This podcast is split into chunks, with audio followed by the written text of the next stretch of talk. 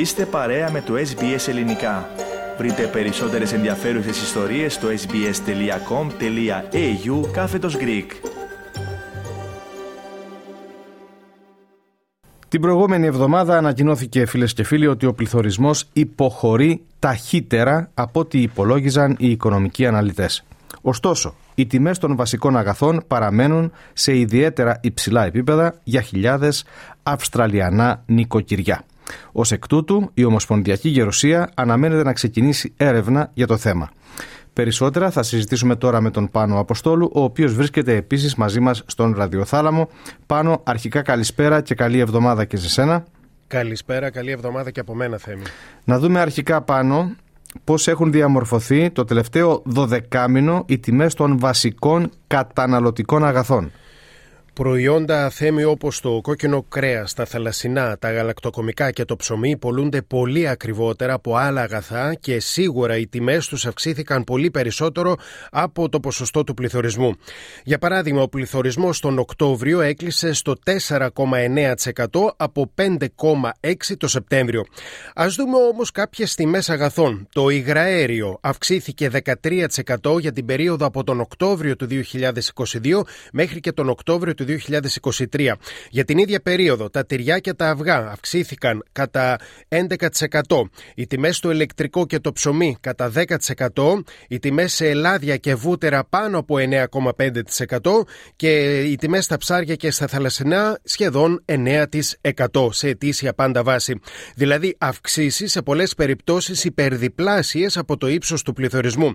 Μάλιστα μέσα στο Νοέμβριο το Διεθνές Νομισματικό Ταμείο ζήτησε από τις κυβερνήσεις των οικονομικά αναπτυγμένων χωρών και βεβαίως και της Αυστραλίας να επικεντρώσουν τις προσπάθειές τους στη μείωση της ακρίβειας, ειδικά των καταναλωτικών αγαθών. Επιπλέον το Ταμείο τονίζει ότι η ακρίβεια δεν πλήττει μόνο εκείνους τους καταναλωτές με στεγαστικά δάνεια που ήδη πληρώνουν υψηλά επιτόκια, αλλά και νοικοκυριά τα οποία δεν έχουν κάποιο στεγαστικό ή άλλο δάνειο θέμη.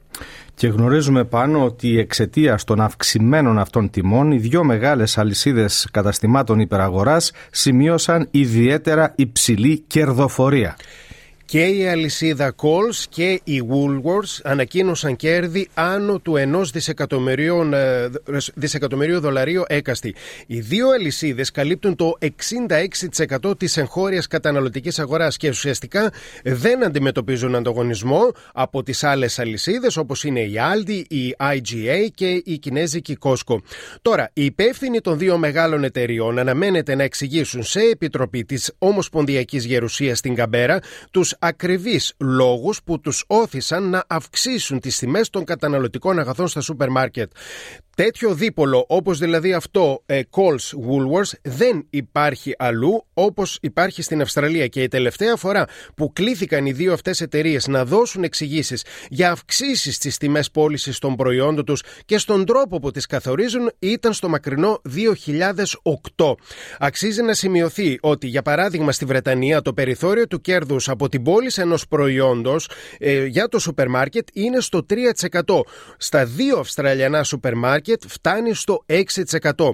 Επιπλέον, οι τιμές πώλησης ζωντανών, δηλαδή όπως των βοηδών και των αμνοερυφίων, έχουν υποχωρήσει διεθνώς κατά 75%. Ωστόσο, τα μεγάλα σούπερ μάρκετ εδώ στην Αυστραλία ανακοίνωσαν ότι θα κάνουν χριστουγεννιάτικο δώρο στους καταναλωτές, μειώνοντας την τιμή πώλησης του αρνιού και άλλων κρεάτων κατά μόλις 20%. Που σημαίνει θέμη πως το περιθώριο κέρδους είναι πάρα πολύ μεγάλο και εδώ είναι που θα χρειαστεί να δώσουν τα δύο μεγάλα σούπερ μάρκετ εξηγήσεις στην Επιτροπή της Γερουσίας. Και να πούμε καταληκτικά πάνω ότι την έρευνα της Επιτροπής που είναι μια πρωτοβουλία του κόμματος των Πρασίνων, υποστηρίζουν και τα εργατικά συνδικάτα.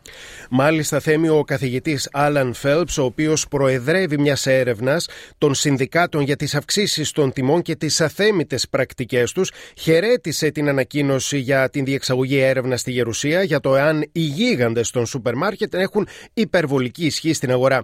Ο κύριος Φέλ, ο οποίος να επιθυμήσουμε ήταν επικεφαλής της Αρχής Ανταγωνισμού και Προστασίας των Καταναλωτών, ACCC, δήλωσε σήμερα σήμερα ότι η έρευνα της Συνομοσπονδίας Εργατικών Συνδικάτων, ACTU, εξετάζει την αύξηση των τιμών που επηρεάζει το κόστος ζωής και πως η έρευνα της Γερουσίας έχει αξία επειδή θα δώσει απαντήσεις θέμη στο καταναλωτικό κοινό.